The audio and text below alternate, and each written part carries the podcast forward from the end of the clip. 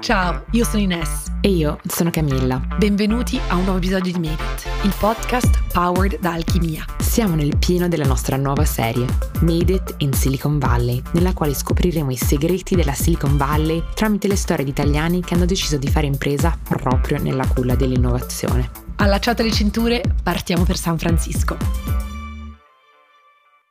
In questo episodio abbiamo con noi Maddalena Dorro, co-founder e CEO di Dorian Therapeutics, una startup biotech basata a Palo Alto nel campo della longevità. Maddalena ci porta in un entusiasmante viaggio nel mondo della ricerca in Silicon Valley e ci spiega come e perché le università, ed in particolare Stanford, giocano un ruolo centrale nella continua crescita ed innovazione che vediamo in Silicon Valley. In molti versi, la storia di Maddalena è un perfetto esempio di come prendere rischi, anche nel campo della ricerca accademica, può portare a grandi risultati. Maddalena ha un'intuizione, lontana dallo scopo originale della sua ricerca postdottorale, che segue fino a pubblicare un paper sulla rivista Nature, che sarà il breakthrough in medicina per quell'anno. Realizza una scoperta rivoluzionaria, il meccanismo che ritarda l'invecchiamento. Da lì una serie di decisioni la porta, insieme alla sua co-founder, Benedetta di Robilant, a rientrare a Y Combinator. E dopo quel percorso nascerà Dorian Therapeutics, una startup biotech che sta sviluppando farmaci innovativi per bloccare l'invecchiamento e rigenerare i tessuti del corpo. In questa chiacchierata Madonna ci spiega anche il meccanismo complesso del go-to-market per le aziende biotech. Maddalena, sono molto felice di averti finalmente qua su Made It. La tua storia è una storia che utilizzeremo anche un po' per capire il mondo accademico americano, forse dovrei dire californiano, perché la tua esperienza è proprio a Stanford, che è l'università che in un certo senso siede un po' al centro della Silicon Valley, ma ti farò raccontare un po' quello che rappresenta per sia il mondo accademico che imprenditoriale, perché appunto hai proprio fatto il salto da, dall'accademia all'imprenditoria e vorrei anche usare la tua storia un po' per comparare in un certo senso il mondo accademico italiano al mondo accademico americano, perché di nuovo hai vissuto in mezzo a questi due mondi e anche tu hai fatto il salto da, dall'Italia all'America. E quindi vorrei partire dalla tua eh, scelta universitaria. Quindi hai studiato biotecnologie mediche all'Università di Padova, che diciamo era l'università della tua regione in un certo senso. Ci puoi raccontare un po' cosa ti ha portato a scegliere quella materia e quindi di decidere proprio di studiare biotecnologie mediche? Certamente. E quando era il momento di iscrivermi all'università, io ero convinta di fare medicina. E proprio in quell'anno a Padova hanno aperto per la prima volta il corso di biotecnologie mediche. Fino ad allora c'era solo a Bologna una sede aperta da due anni, che combinava un po' le due cose che per me sono, sono centrali in quello che voglio fare. Da un lato la medicina al servizio del paziente e dall'altro l'aspetto dell'innovazione, quindi creare qualcosa di nuovo, non solo uhm, trattare i pazienti con quello che esiste già, ma uhm, avere un nuovo approccio in, in questo. Biotecnologia medica rappresentava esattamente questa intersezione tra le due cose.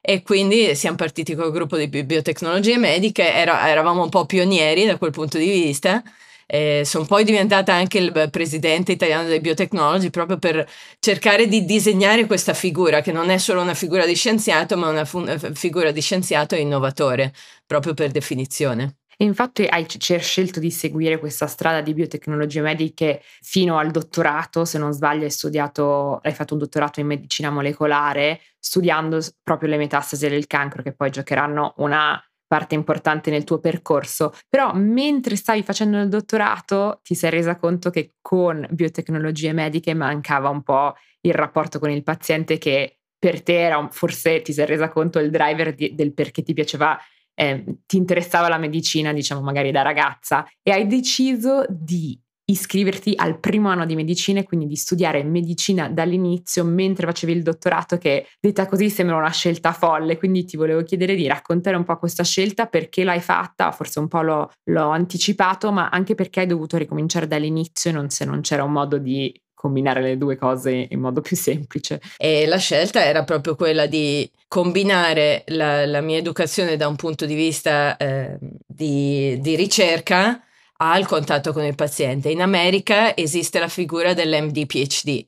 che è quindi una persona che fa il dottorato e la medical school contemporaneamente, è proprio un, un cammino tradizionale della formazione del, del, medico. Può essere un medico eh, normale oppure un medico ricercatore.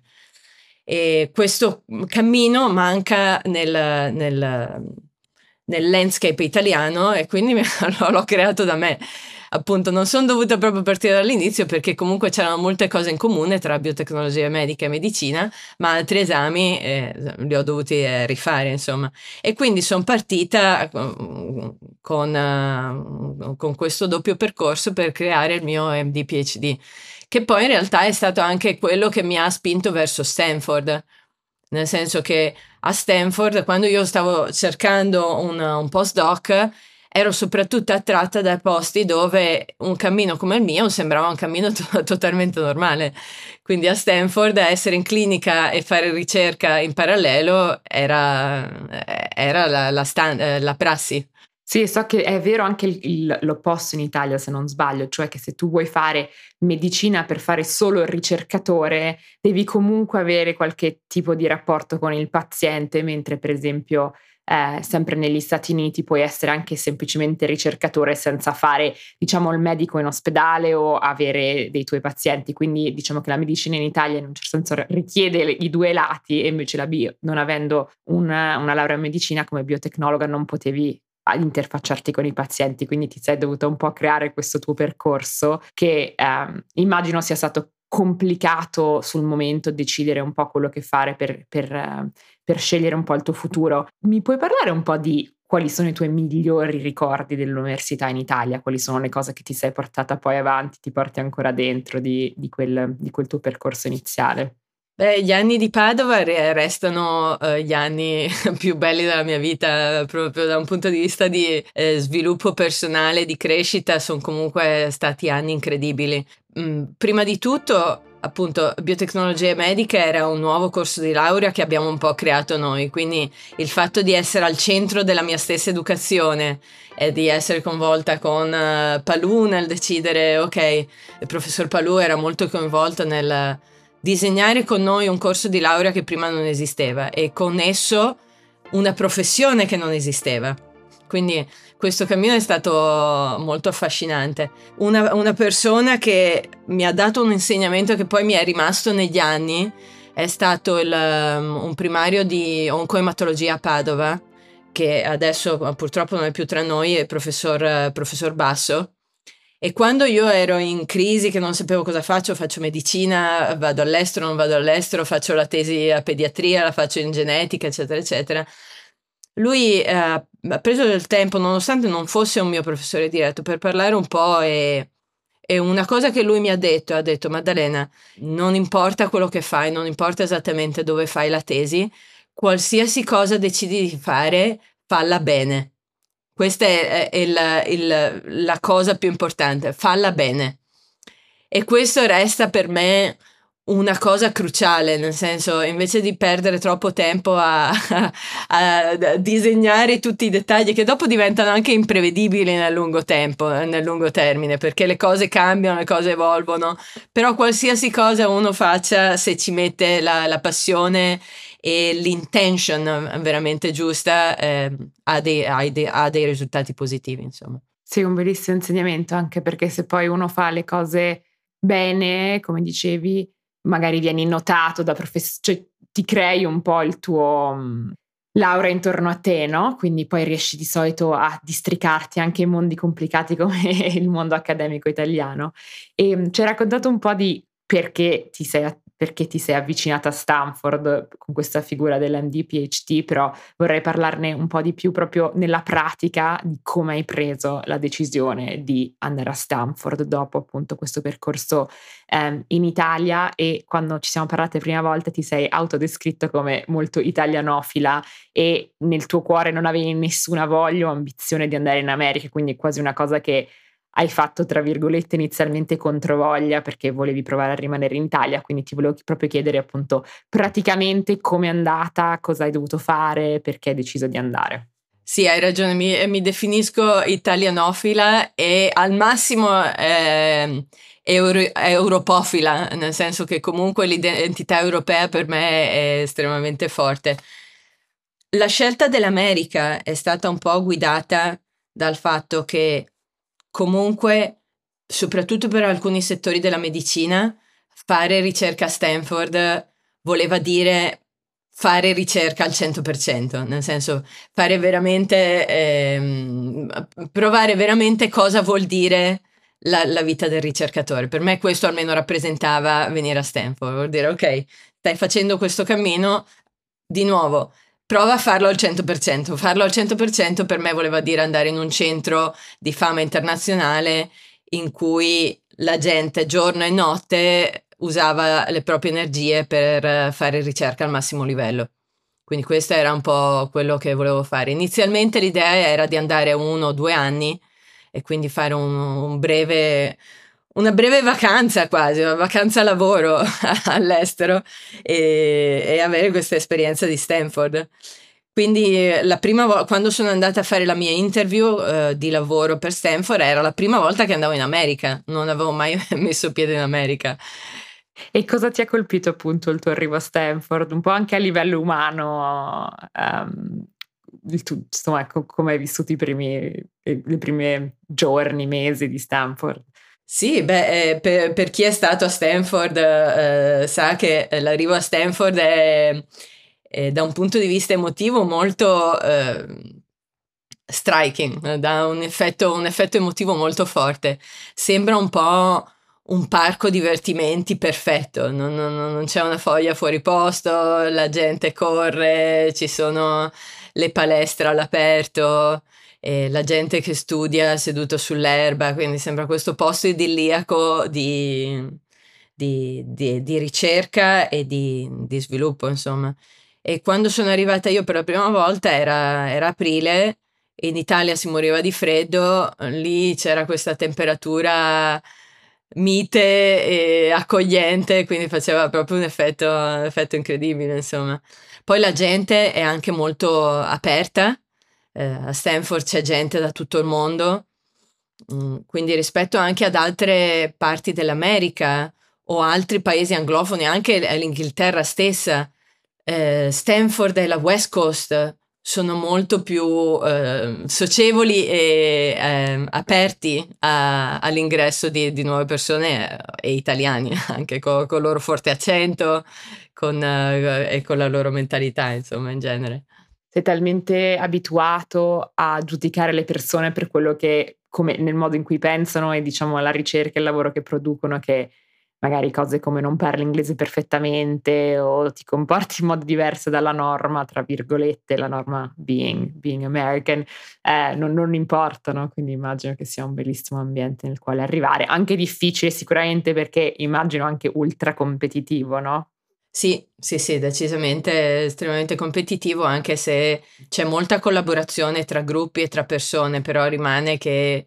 ogni persona cer- è lì per un periodo di tempo limitato e ogni persona è lì to make it, to, to, per lasciare un'impronta duratura, quindi ognuno è lì per, per massimizzare eh, l'effetto nella, nella propria vita, insomma. Quindi questo crea un sacco di pressione in ogni singolo individuo nel portare a casa il più possibile, insomma.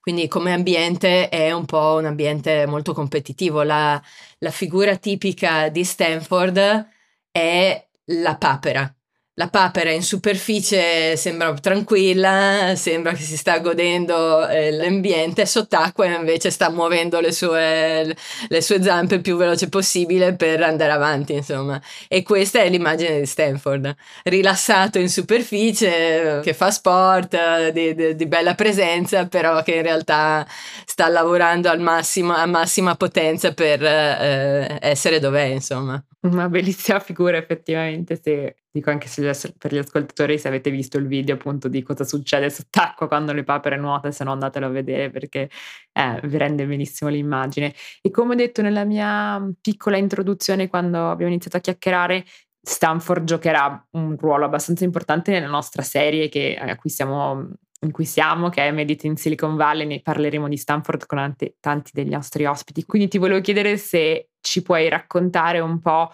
quello che significa Stanford nella Silicon Valley, un po' qual è il ruolo di Stanford come, diciamo, una delle due università o due o tre università principali di quella della zona. penso a Berkeley, poi forse le UC. Sì, eh, appunto la, la storia di, di, Stanford è un po' interessante perché è arrivata ultima qua nella Silicon Valley come università. C'era già l'università di San Francisco, UCSF, c'era Berkeley e entrambe erano poli di eccellenza per, come università. Eh, nel 1885 nasce Stanford come università privata ehm, è stata fondata in realtà appunto dalla famiglia Stanford che, che, era molto coinvolta nello sviluppo delle ferrovie perché il loro figlio, Leland Stanford, era morto proprio in Italia, tra l'altro, di, di tifo. E quindi hanno deciso di, di investire i loro capitali nell'aprire questa università. Quindi eh, università re- relativamente giovane, ma che si è imposta a livello mondiale come uno dei leader universitari in diversi settori, quindi la, la scuola di business è molto famosa, matematica, fisica, medicina, sono tutte punte di eccellenza di Stanford. Al momento a Stanford ci sono 20 Nobel Prize quindi 20 premi Nobel viventi e altri 16 che ormai sono deceduti, però quindi una densità di premi Nobel che si vede in pochissimi posti, insomma. Uno dei, degli aspetti di Stanford che la rende unica è proprio quello della, della connessione con, con l'innovazione. Quindi c'è molta ricerca, molta ricerca di base, ma anche molta transizione di questa ricerca al di fuori quindi creare impresa a partire da, dall'università. Esempio famoso, Google, la patent di, di, Google appartiene a Stanford e quindi è stata poi eh, data a Google, ma è tutto partito da lì, insomma. E molte, eh, molte menti appunto fanno riferimento a Stanford come, come centro di eccellenza da cui partire. L'altra cosa secondo me interessante di Stanford è l'influenza che ha avuto la D-School, la scuola di design. E quindi il design non solo applicato ad oggetti, ma applicato a idee, all'innovazione e anche alla vita stessa, nel senso l'idea del prototipo che viene testato e poi eh, le iterazioni fatte sul prototipo stesso di volta in volta, questo concetto è diventato un concetto da applicare all'azienda e applicare anche alla vita privata. E questo non è che viene necessariamente insegnato a ogni singola persona che va a Stanford, è semplicemente che questi concetti permeano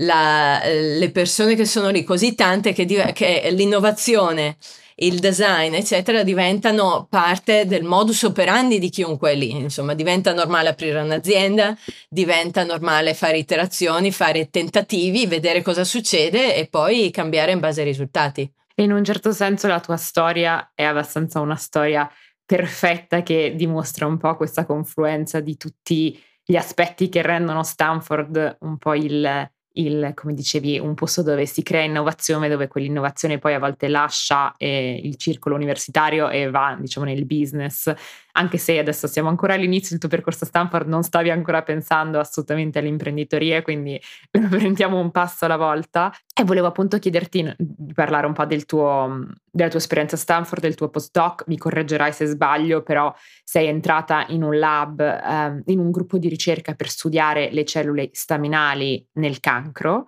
come possibile cura al cancro per capire alcune delle cure a, al cancro e ehm, però mentre eri in questo lab decidi di, di, seguire un progetto ad alto rischio e fare una ricerca su qualcosa che non si era ancora guardato prima. Quindi ti volevo chiedere di raccontarci un po' questa ricerca del perché era un po' un progetto ad alto rischio e cosa ti ha permesso di poterla seguire, anche se non era esattamente nei diciamo contorni della tua ricerca o del tuo gruppo di ricerca. Camilla hai ricapitolato perfettamente quello che è successo un po' brevemente. Appunto, la mia ricerca a Stanford era inizialmente focalizzata sulle cancer stem cell e i meccanismi di funzionamento delle, delle cellule staminali. Quindi stavo uh, seguendo un approccio abbastanza tradizionale di, di, di, guardare a diversi regolatori coinvolti nel, in questo meccanismo. E durante quel periodo ho cominciato, appunto, un po' anche grazie al mio cammino anche di, in cui seguivo anche abbastanza la clinica, un, un, fatto epidemiologico che per me era molto interessante era appunto guardare alle persone con sindrome di Down e al fatto che non sviluppavano molti tumori solidi. In particolare stavo studiando il cancro al seno e le persone con la sindrome di Down sembravano non sviluppare il cancro al seno. E quindi ho cominciato a, stu- a parlare di più con esperti di, di, sindrome di Down, capire un po' che strumenti c'erano per studiare la sindrome di Down e quali, qual era il quadro clinico e fisiologico complessivo di, di questi pazienti, insomma. E la cosa che è emersa sempre più chiaramente era che un altro aspetto interessante di questa sindrome era l'invecchiamento precoce. E questo per me è diventato ancora più interessante, l'aspetto dell'invecchiamento precoce, perché stavamo studiando le cellule staminali e le persone con la sindrome di Down avevano meno cellule staminali nei loro tessuti. E quindi c'era un, un interrogativo se la sindrome di Down e una mancanza di cellule staminali fossero collegate in qualche modo e quale fosse il nesso con l'invecchiamento precoce. Quindi questo non era l'ambito di ricerca in cui mi aspettavo di lavorare e anche l'expertise del laboratorio in cui ero non era assolutamente un'expertise di sindrome di Down. E anche da un punto di vista accademico, di solito uno de, delle chiavi per il successo accademico, perlomeno in Italia, è consistency, nel senso essere molto ehm, in un certo modo conservativo nel, nel, nella propria carriera accademica. Se uno è un esperto di cancro e poi si mette a fare qualcosa di completamente diverso, perde un po' il, il suo territorio di, di, di forza, insomma. Quindi per me eh, questo lanciarmi in questo progetto sulla sindrome di Down era un po' una, un, uno step a rischio perché comunque guardavo qualcosa di cui non sapevo molto e di cui non sapevo i risultati. Ricordiamoci che quando si fa ricerca eh, non si sa, non, non, si ha la sicurezza che qualcosa salta fuori, eh, proprio perché ricerca eh, i tuoi risultati possono essere estremamente interessanti o estremamente noiosi eh, o inconcludenti, insomma, quindi è sempre un rischio, rischio calcolato, ma sempre un rischio, insomma. Quindi questa decisione di dire no, eh, sembra interessante, andiamo fino in fondo su questo è stato, è stato un passo che un po' ha determinato la mia carriera però sarebbe potuto andare in una direzione diversa, insomma. Quindi lì eh, kudos al, al mio ehm, supervisor di Stanford, il professor eh, Michael Clark, che ha, ha, visto il potenziale in questo e ha detto ok, eh, mettiamo i fondi, mettiamo, eh, hai carta bianca, eh, fai quello che devi fare, vediamo, vediamo cosa c'è, insomma, da questo punto di vista. E poi anche la California ha dei fondi stanziati in particolare per la ricerca sulle cellule staminali, in controcorrente con praticamente tutto il resto del mondo, ha detto ok, a livello anche governativo si fa fatica a supportare la ricerca sulle cellule staminali, lo Stato della California mette i propri fondi per supportare questo, perché sappiamo che è interessante. Ci sono ovviamente, lei ha un po' detto, sicuramente stati dei, dei motivi chiamiamoli strutturali, però appunto sei riuscita ad avere il grant, quindi i soldi di cui avevi bisogno per seguire questa ricerca grazie a, appunto al fatto che Stanford è abbastanza flessibile, è riuscita comunque a darti i soldi anche se non eri nel, esattamente in quello in cui eri stata diciamo assunta per, assunta per fare, poi appunto ci ha parlato del Stato della California, del ruolo che ha giocato, ma al di là della parte pratica che forse eh, di nuovo sto cercando di comprare all'Italia sarebbe stato abbastanza complicato, ma togliendo quello a livello men- di mentalità, diciamo proprio di, eh, come si dice, tipo mentality, no? Cosa, cosa ti ha dato Stanford nel dirti ok, mm, come dicevi, prendo questo grande rischio eh, e vado a studiare questa cosa anche se potrebbe essere completamente un buco nell'acqua e non è quello in cui sono massima, il massimo esperto? Uno dei concetti principali, un po' di Stanford, un po' della cultura americana, è non considerare il fallimento una, una, non considerare il fallimento una, un, un, difetto caratteriale o una cosa che ti rovinerà per sempre. Nel senso, la cultura del rischio è collegata alla cultura del fallimento e deve essere collegata alla cultura del possibile fallimento per, per essere rischio, altrimenti non è un rischio se no non c'è la possibilità di fallimento, insomma. E questo in, uh, a Stanford è sì, uh, chi non risica non rosica, quindi uh, se, se, vuoi vincere grande devi, devi prendere dei rischi, insomma. E in questo c'è il fatto che il fatto stesso di provare qualcosa di rischioso è di per sé, eh, di per sé un valore che, che stai introducendo il sistema, stai provando qualcosa di nuovo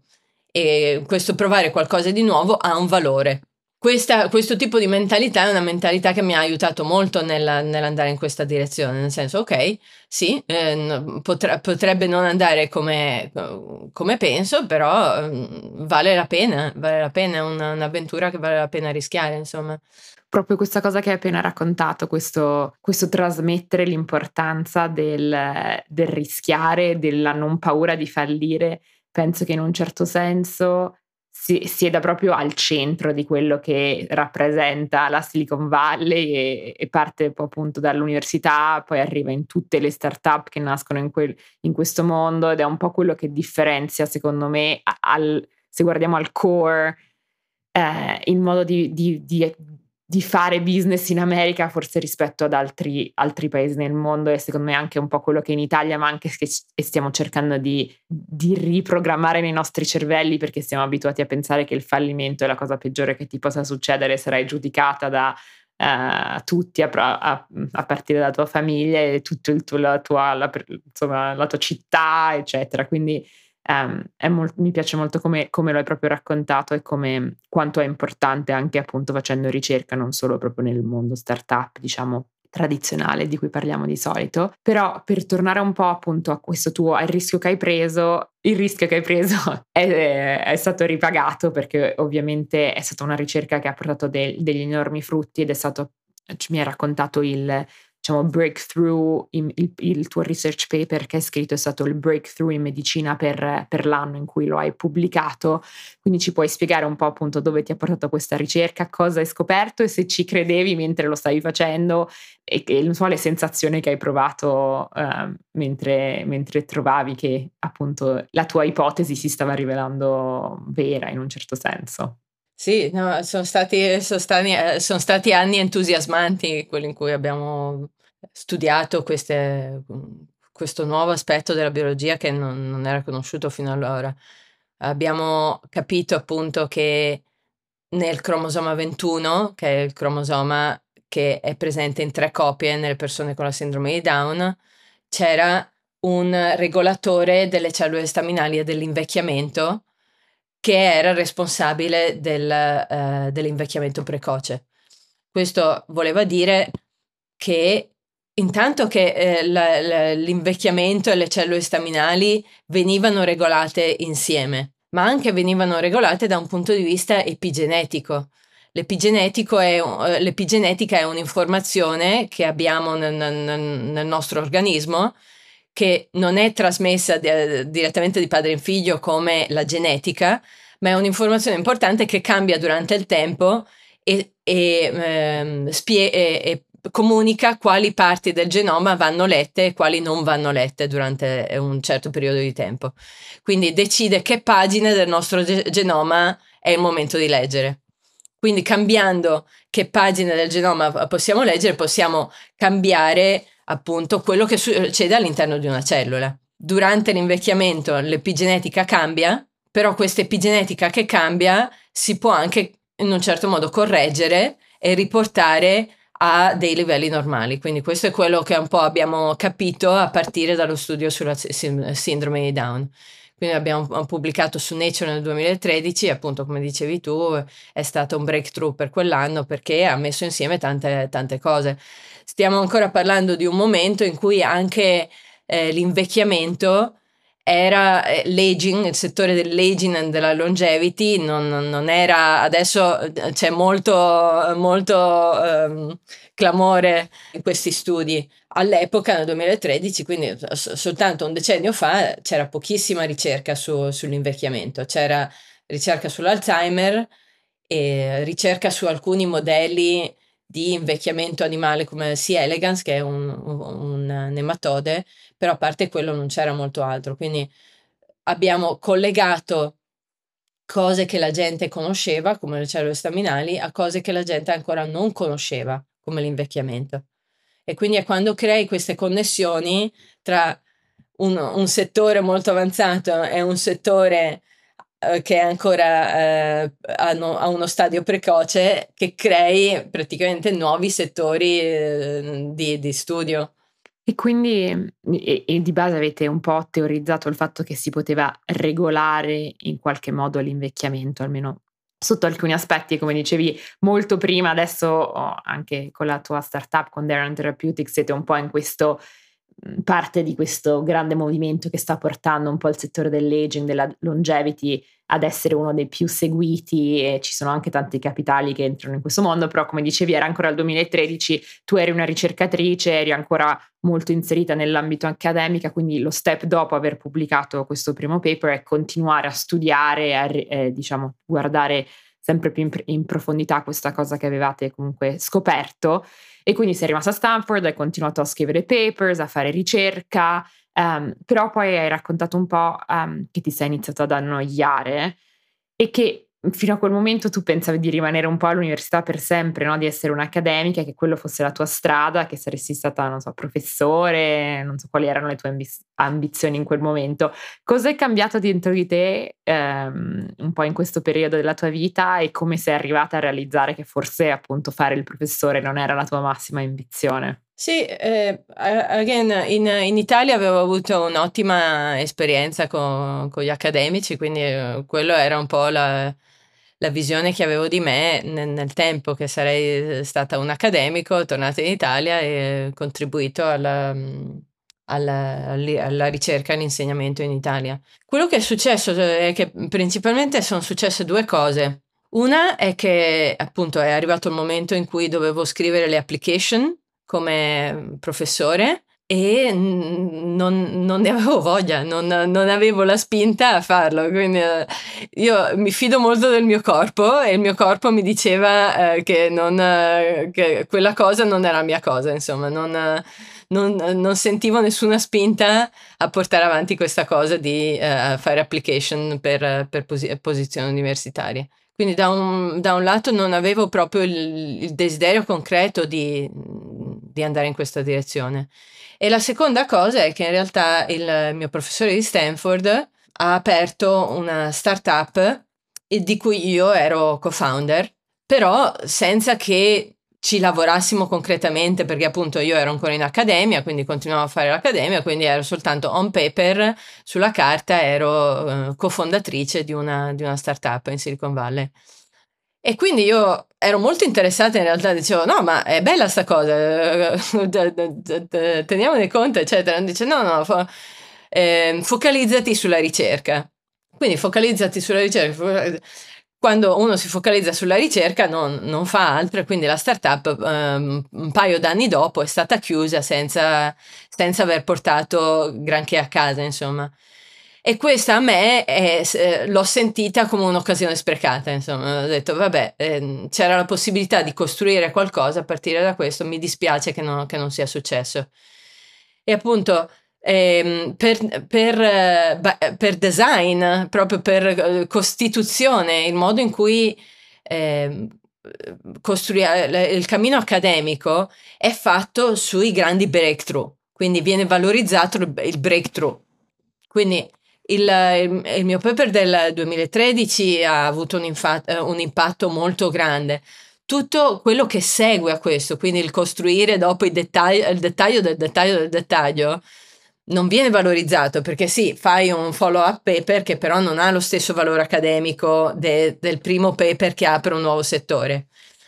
Quindi in realtà quello che eh, viene valorizzato è, vabbè, fai un breakthrough, lascialo lì, ricomincia da zero e fai un altro breakthrough. Che però, almeno per la mia mentalità, non, non è quello che mi dà la soddisfazione. Io ho, vedo la soddisfazione nel portare le cose dall'inizio fino alla fine.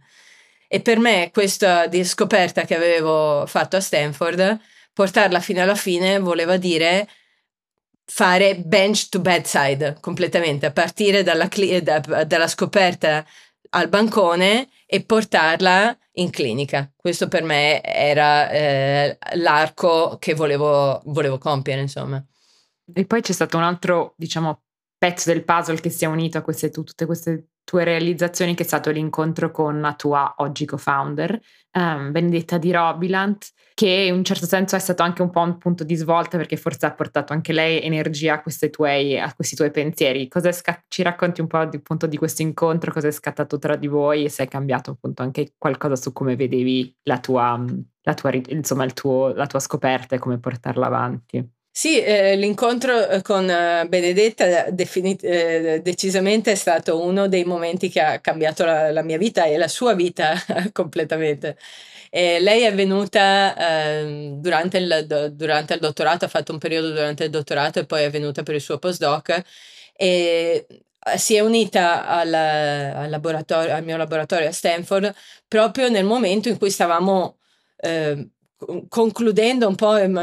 i, facendo gli studi finali su questa, questo lavoro su, sulla sindrome di Down le cellule staminali e l'invecchiamento. E quindi anche lei ha avuto una parte cruciale nel eh, portare insieme questi dati e, e, e, creare la ricerca come, come, come l'abbiamo adesso. E anche, anche, lei è stata coinvolta nei, nei lavori di follow up su quello, ha fatto un lavoro sull'Alzheimer, su come l'Alzheimer sia regolato nello stesso modo, quindi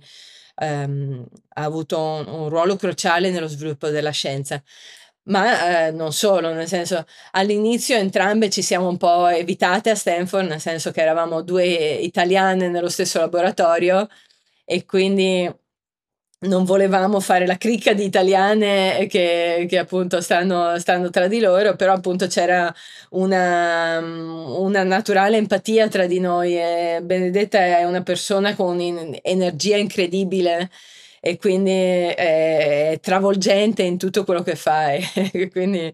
eh, ha, ha, portato nuova, nuova, linfa a questa cosa, il, un nuovo entusiasmo che appunto eh, pochi anni dopo ci ha portato insieme a dire ok, eh, c'è, tra me e te c'è abbastanza energia per creare qualcosa di nuovo, per, per essere veramente eh, non conservativi in questo e fare un, un, salto, un salto quantico, insomma, in, nel modo in cui approcciamo questa cosa. infatti ti voglio parlare, portare un po' a parlare di co- co- come avete fatto il salto da pure academics, quindi pure eh, essere nel, nell'ambito della ricerca, a, nonostante la startup accantonata che rimarrà nel passato, decidere di crearne un'altra che diventerà Dorian Therapeutics, che poi diventerà il, la tua vita e il tuo lavoro. E inizia tutto con quello che mi hai raccontato è la cultura del salon. E volevo chiederti di raccontarci cos'è e secondo te perché è importante, che ruolo può giocare in tutto questo mondo di portare l'innovazione al prossimo step. Sì, ehm, appunto, eh, questa, i, i, salon per me hanno avuto un, un, un ruolo chiave, nel senso che in quegli anni, appunto, si dice che in, uh, in, Silicon Valley non c'è molta cultura, eh, c'è un tipo di cultura diversa, decis- decisamente il modo di fare cultura è un, un, modo di fare cultura diversa che guarda meno al passato e più al futuro, diciamo. E quindi c'erano questi eventi di salon, Longevity Salon che erano dei ritrovi informali tra persone con diverso background, diverse storie, diverse età, che si ritrovavano una volta al mese per parlare di che cosa vuol dire aging, che cosa vuol dire longevity, che, cosa, che, cosa, che cos'è che si può fare eh, in questo settore. Quindi c'erano imprenditori, c'erano biohackers, c'erano persone che facevano software, c'erano filosofi, c'erano scienziati, ricercatori, quindi ognuno aveva un punto di vista molto diverso sull'argomento. E all'epoca c'erano alcune, alcune filoni di, di persone pensavano al uploading eh, l'anima sul cloud, quindi questo era il modo di alcune persone di pensare alla longevità e alla vita eterna, altre persone pensavano alla criopreservazione. Quindi eh, veramente c'era, c'era, un po' di tutto in questo, in questo ambiente de, di cui parlare. E quindi era un modo su confrontarsi, di, di pensare, ok, stiamo pensando a cose che non esistono. Cos'è che oggi non esiste e può esistere tra dieci anni? E questo modo di pensare alla ricerca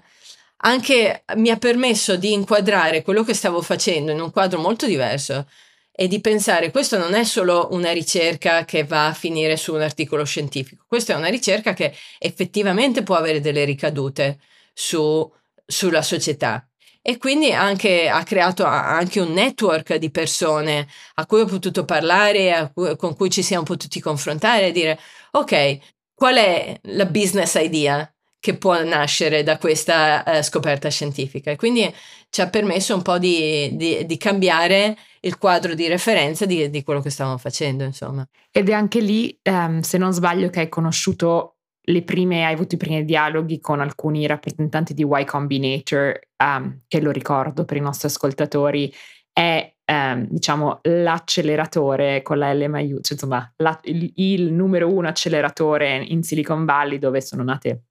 tantissime aziende che ha eh, questo modello molto molto conosciuto nel mondo startup, di cui sono sicura molti hanno sentito parlare,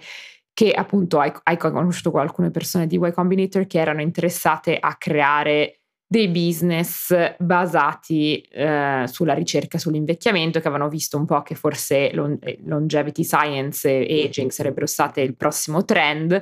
E quindi ti hanno un po' messo anche una pulce nell'orecchio, ma ci racconti appunto cosa è successo dopo, come siete arrivate ad entrare poi a effettivamente a Y Combinator, decidere di, di provare ad entrare nell'acceleratore. In un momento di vita, se non sbaglio, um, un po' complicato perché o sia tu che Benedetta eravate incinta, avevate appena avuto un bambino, quindi anche non il, non so, poi ci racconterai, però non il momento perfetto per decidere di dire mollo tutto, entro in un programma di acceleratore e provo a lanciare una startup. Il, il, cammino di Y Combinator è stato un cammino inaspettato, appunto io eh, non, non, non, mi ero mai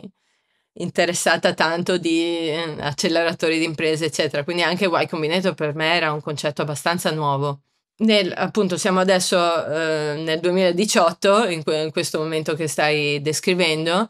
e nel 2018 appunto anche a questi salon di longevity partecipavano dei, delle persone di Y Combinator appunto per capire un po' di più che cosa sta succedendo adesso da un punto di vista di, di ricerca e sviluppo che può essere utilizzato per fare impresa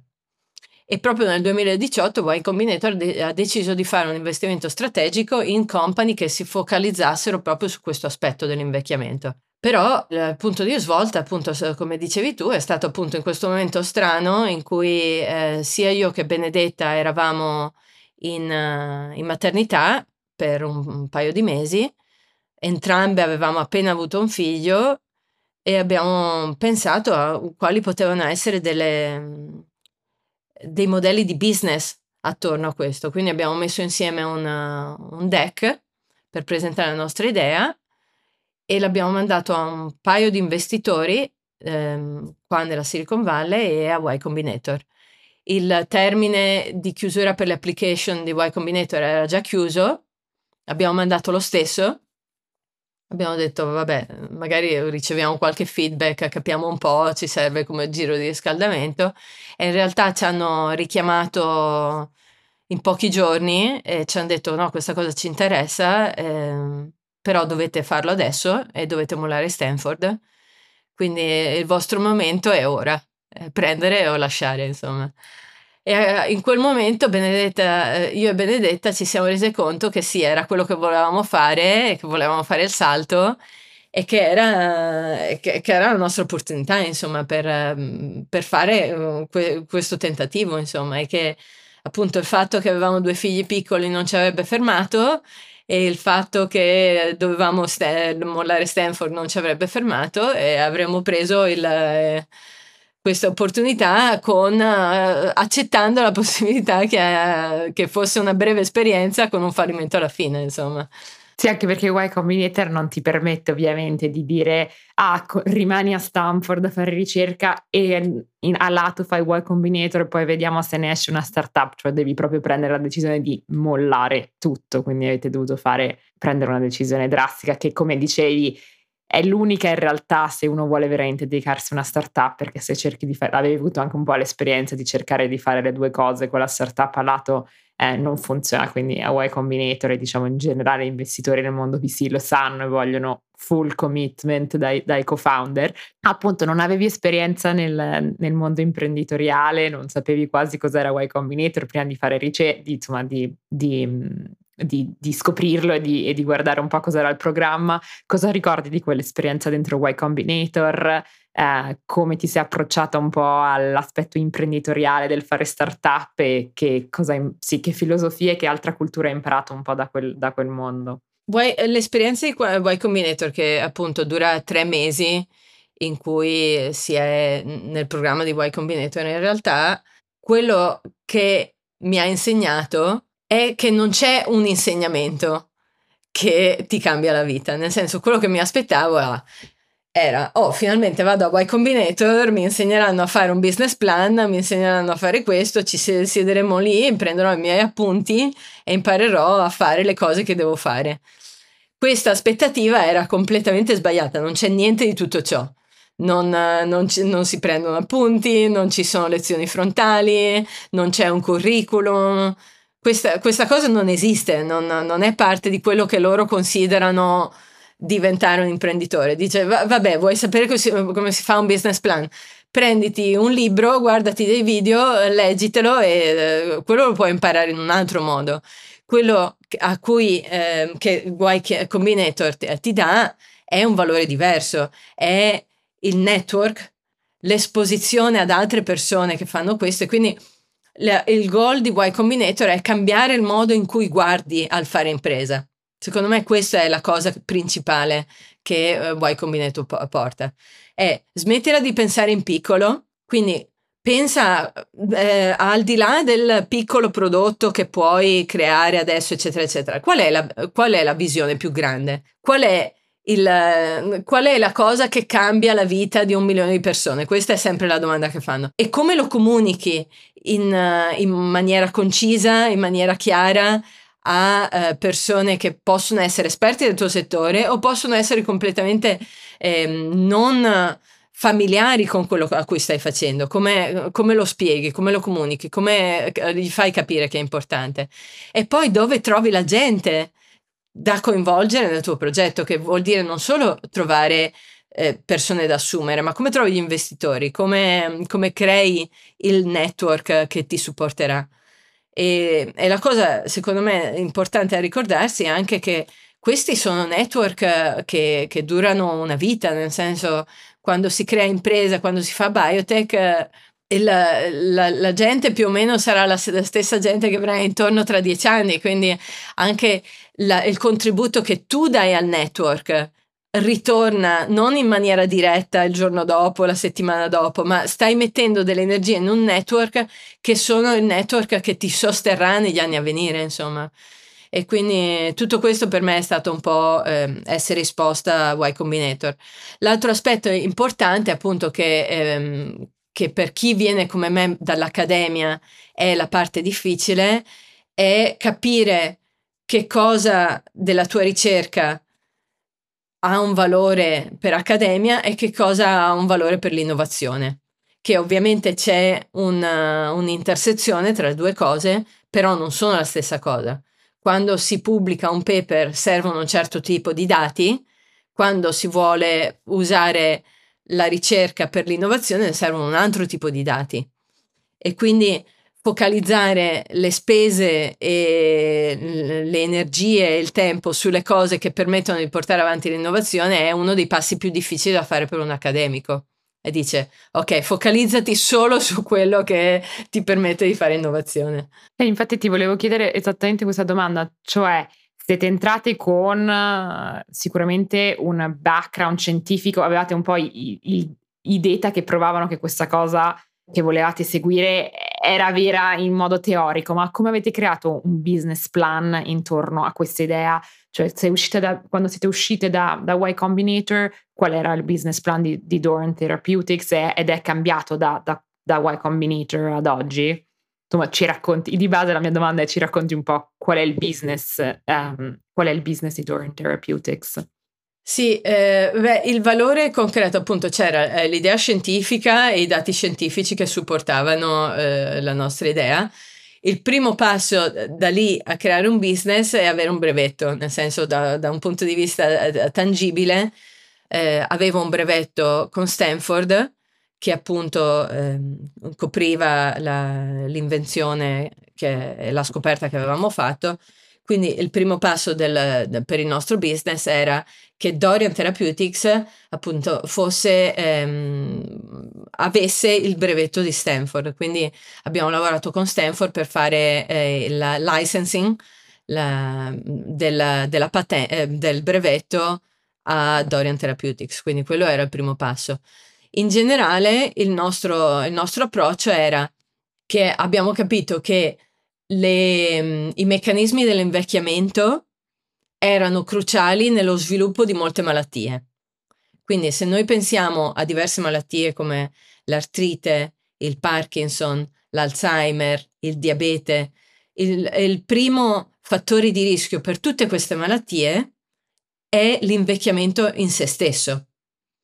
Quindi invece di sviluppare terapie specifiche per ciascuna, per ciascuna malattia,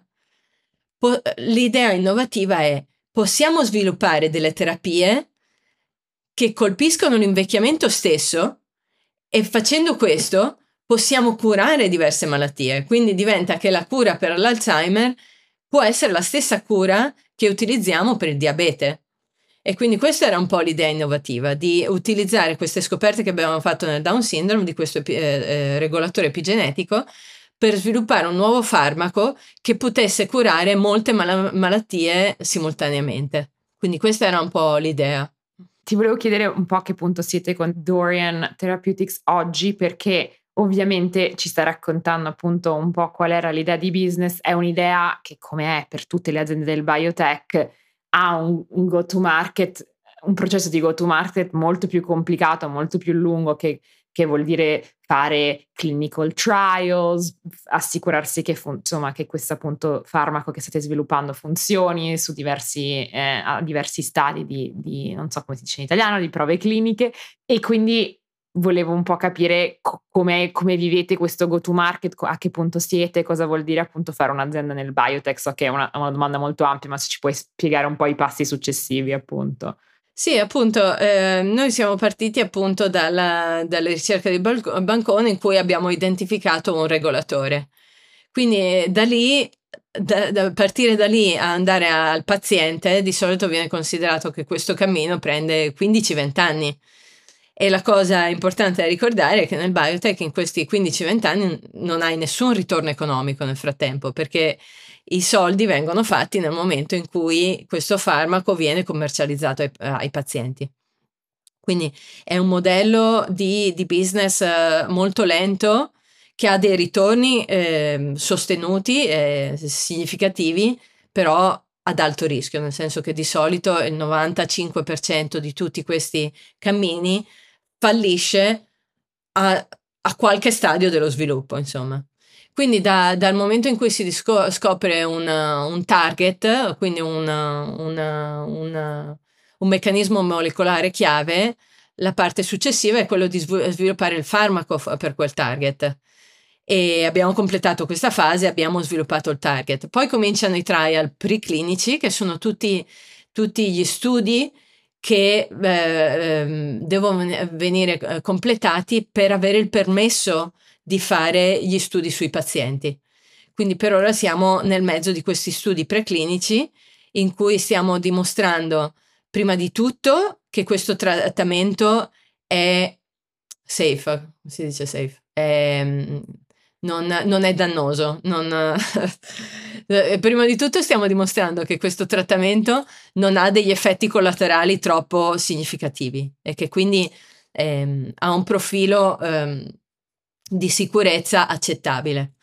E l'altro aspetto è quello di mostrare l'efficacia, che ha un'efficacia eh, significativa e che quindi può dare dei vantaggi ai pazienti. Quindi siamo nel, nel mezzo di questi studi e pianifichiamo di cominciare i nostri studi clinici nei pazienti in eh, 18 mesi da adesso più o meno. E come vivi questo aspetto cruciale del fare appunto startup nel mondo biotech che è il rischio? Cioè o funziona o non funziona, quindi no, non c'è tanto nel mezzo. A livello personale e psicologico come, come vivi questo? Eh, non, è, non, è, non è facile, nel senso che comunque appunto non, ehm, è, è una, te, una, tensione continua tra l'andare avanti e eh, non, vedere che l'obiettivo è sempre, se, sempre lontano e sempre eh, difficile da raggiungere. Ci sono appunto tanti step intermedi, appunto quello che ci dà fiducia e entusiasmo è ok, siamo a metà di questo percorso, appunto parlavamo di 15 anni, eh, metà di questo percorso l'abbiamo fatto, appunto non è uno sprint, è una maratona, quindi uno psicologicamente si deve preparare a una maratona. E quindi essere in grado di capire quali sono gli step intermedi, ricordarsi che il fallimento è parte delle possibilità di quello, eh, di quello che facciamo e tener, tenerlo sempre in conto. Quello che, ehm, che, secondo me è importante ricordarsi è che ehm, anche il fallimento ci, ci, ci, insegna qualcosa e che ehm, un, eccessivo accanimento non fa bene a nessuno, nel senso che le cose devono funzionare per andare avanti, se non funzionano eh, fa, eh, è il momento di fare altro, insomma, quindi quella è sempre una cosa di cui ricordarsi. Soprattutto in questo ambito non si possono forzare troppo le cose perché appunto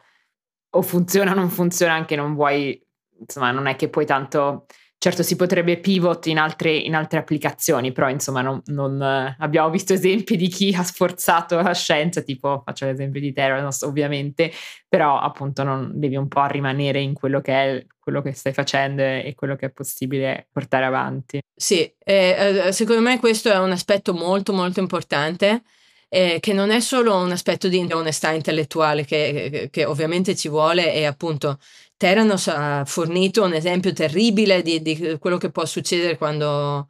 quando non si guardano i dati, eh, quando o si producono dei dati che non sono veri oppure